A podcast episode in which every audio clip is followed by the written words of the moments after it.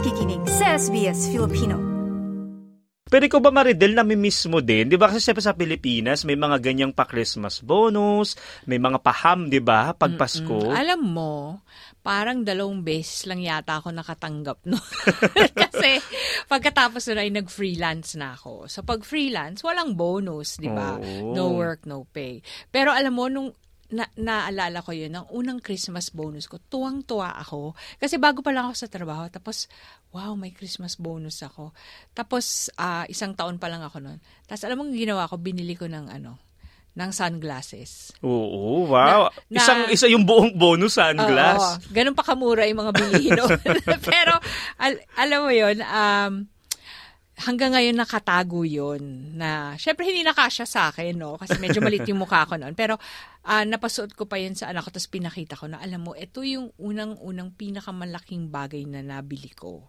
Dun sa Na- sahod. Sa sahod ko. At ah, sabi ko, kung pwede ko lang nga yan i-frame at ilagay sa museum, gagawin ko. Kasi parang simbolo yun Hmm. ng hirap mo. Lalo na yung mga kababayan natin na nag-aabang ng 13-month pay, Oo. di ba? Pero dito lang sa, Pilip ay, sa Pilipinas lang yan eh, no? Y- yun ang required, hindi ba? Oo. ang bonus yung kung seswertehin ka o hindi. Oo, may mga ilang kasing kumpanya na bukod sa 13th month, meron pang 14th month, may 15th month pa na natawag, yun na nga yung bonus. Naalala ko yun na nagtatrabaho sa ABS-CBN, sabi pa ni Kapitan noon eh, maligayang Pasko at happy five months sa inyo. Ibig sabihin, Oo. limang buwan ang bonus ng mga regular na empleyado. O, ligayang ligaya naman talaga Oh, ang diba? mga tao. Saya-saya naman talaga noon dahil grabe, ano na ang mabibili noon. Hindi lang refrigerator nung araw. Oo, madami, di ba? At may mga pa-raffle pa. Ikaw ba nananalo ka ba sa mga raffle? hindi. Parehas tayo. Kayo ba mga kababayan, eh, ano nung pinakamalaking na panalunan ninyo? Yun yung nami-miss ko, yung may paraffle ng mga appliances. Ikaw ba, Oo. Nikki, nanalo ka ba? Hindi din. yung kasamahan din Alam si mo, ang asawa ko ang maswerte sa ganyan. May paraffle sa opisina nila.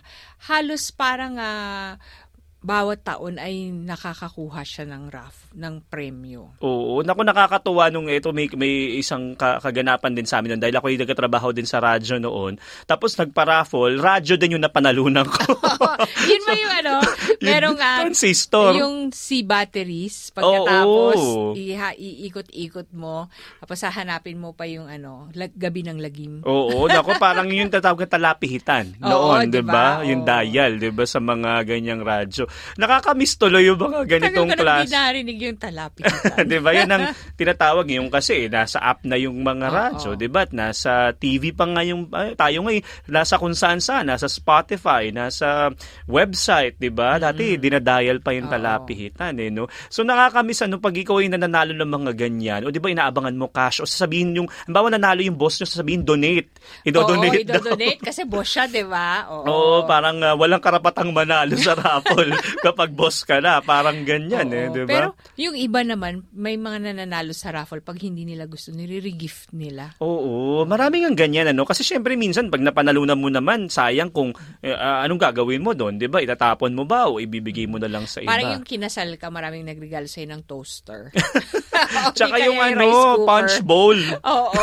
Yun yung parang laging ano, bigay, 'di ba? Oo. Ng mga parang punch bowl tsaka plancha or wall Pero clock. siguraduhin po ninyo na bago nyo i-regift, eh, suriin niya ng husto. Baka naman may nakalagay na envelope doon sa loob nung regalo. Oo nga, baka may meron pa. May nangyari, may kilala akong ganyan. Ang binigay wine. Tapos akala niya wine lang, tapos ibinigay niya na sa iba. Yung pala merong lamang 10,000 cash yun. Hindi niya tiningnan. Hindi niya nabawi. Hindi ko na pwede pangalanan eh. Babaya ko na lang papangalanan sa'yo. o, di ba? Meron ako rin kakilala, binigyan siya ng punch bowl sa kasal. Pagkatapos, hindi niya tiningnan. Nakita lang niya yung kahon. Oo. Tapos, tinabi na niya at inirigift din niya. Eh, meron din palang cash sa loob. Nako, dapat i-check niyo po yan. Oo. Kaya ako, ganun, pag nagre-regalo sa akin, sinusuri ko ng husto eh. Tapos, pag, ah, pag hindi ko, ano, hindi ko, pag may rami na akong ganun, ang ginagawa ko eh, tinatanong ko sa mga kapatid ko, gusto mo ba nito? Yung mga Mm. ganun. Pero bago ko i- i- i-share, o di kaya i- ah, itago sa likod ng cabinet, tinitingnan ko muna, eh baka naman may isang milyon doon, hindi ba? Oo, baka mamaya na naibigay mo din, ano? Eh, napagkukwentuhan natin to kasi di ba pag Pasko Maridel, napaka-generous ng mga tao kasi nakakatanggap tayo, tapos tayo din na magbibigay. Kaya lang, may mga pagkakataon na marami pa rin manluloko pala.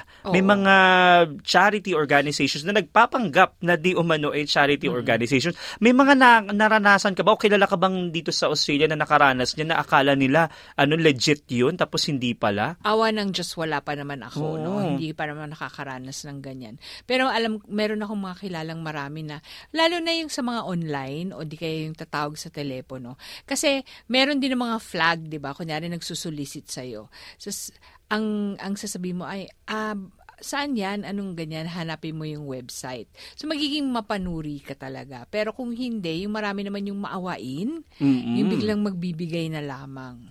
Oo, para kasi minsan na, ah, parang um, na naglalaro sa emosyon mo eh, di ba? Lalo na Pasko, di ba? Isipin mo, kawawa naman ito, walang ma- makakain sa araw ng Pasko, yung ganyan. So ako kasi, ang mga tinutulungan kong ganyan, dahil yung sa paaralan ng mga anak ko, meron silang mga Christmas drive. So doon ako nag tumutulong, doon ako nagbibigay, o di kaya sa mga simbahan. So yung mga lihitimo mismo na mga lugar, doon ka mag-share. Oo, kasi hindi mo alam eh, mayroon pala katulad na banggit, kinukwento sa atin doon ng kasamahang si Nikki Gregorio, eh, meron daw ah, pink na plastic bag, ano, Nikki, na ilalagay sa mga mailbox or sa kung sa ano mo, bahay mo. Tapos yun ay parang maglalagay ka na, magdodonate ka ng toys, di ba? Nung O- kung ano-ano na samot-saring gamit sa bahay. Mm, tapos yung pala, ito hindi talaga mapupunta sa ano sa charity. Yung pala, ito ay maaaring ibinibenta siguro sa iba. Nagiging negosyo pa pala. Oo, yun. So, yung mga ganong bagay-bagay, no, hindi mo, kailangan na tingnan mo ng, mahus, ma- ng husto kung ano-ano yun. Dahil marami rin talagang naluloko. Lalo na ngayon yung mga online scam, na yung mga Mm. tutulong ka, yung i-click mo tapos may charity.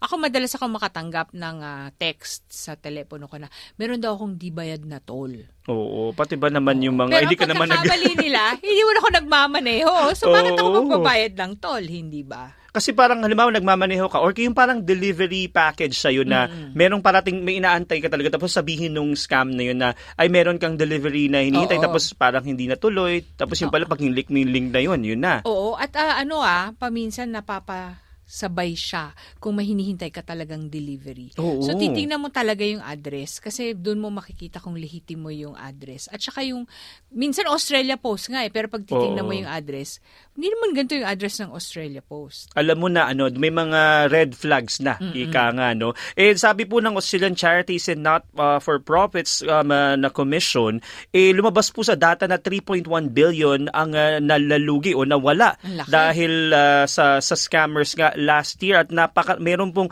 daan-daang reports ng mga fake charity scams. Talagang palang parang nagiging ano na to, yung negosyo na nila, Oo, ginagawa talaga. Lalo na sa atin sa Pilipinas dahil tayo 'di ba doon tayo mas maanong tumulong. Mm-mm. Pero alam mo, um, masama mang isipin, pero meron ding mga tao talaga na ika nga nila matiitim ang budhi na Oo. pinagsasamantalahan yung trahedya ng iba. alam mo nabanggit mo yung trahedya na yan, isa pala sa nagkaroon ng um, uh, um, uh, scam um, uh, during noon Black Summer na bushfire. Oh, wow. So, 'di ba eh 'di ba Oo. napaka nang yung nangyari talaga na yun ay nakakalungkot. Tapos meron pang nabanggit mo, may mga tao pang ganito na talaga namang gagawa pa ng kalokohan. Pagsasamantalahan nila yung sitwasyon.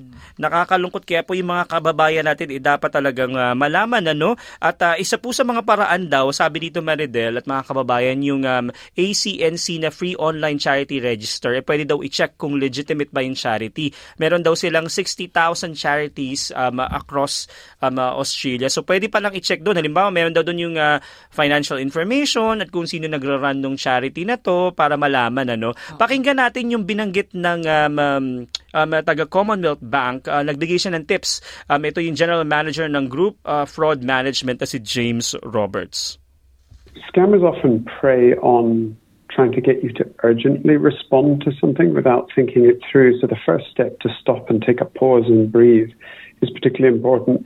Then, kind of moving on to check. Um, think about it. Does the content look right? Does the link, often the link doesn't look quite right, doesn't look like the genuine link, or the message isn't expected. Um, take your time to check. Single most important thing to do is contact your bank, contact your bank, contact your bank. Um, it's important to stop any further transactions coming out if they're unauthorized transactions Or alternatively, if you've made the transactions yourself because you've been tricked into doing it by some scammer, um, the faster you call the bank, the more opportunity there is for that bank to freeze that money wherever it went to and recover it for you. So, yeah, singular piece of advice contact the bank as soon as possible.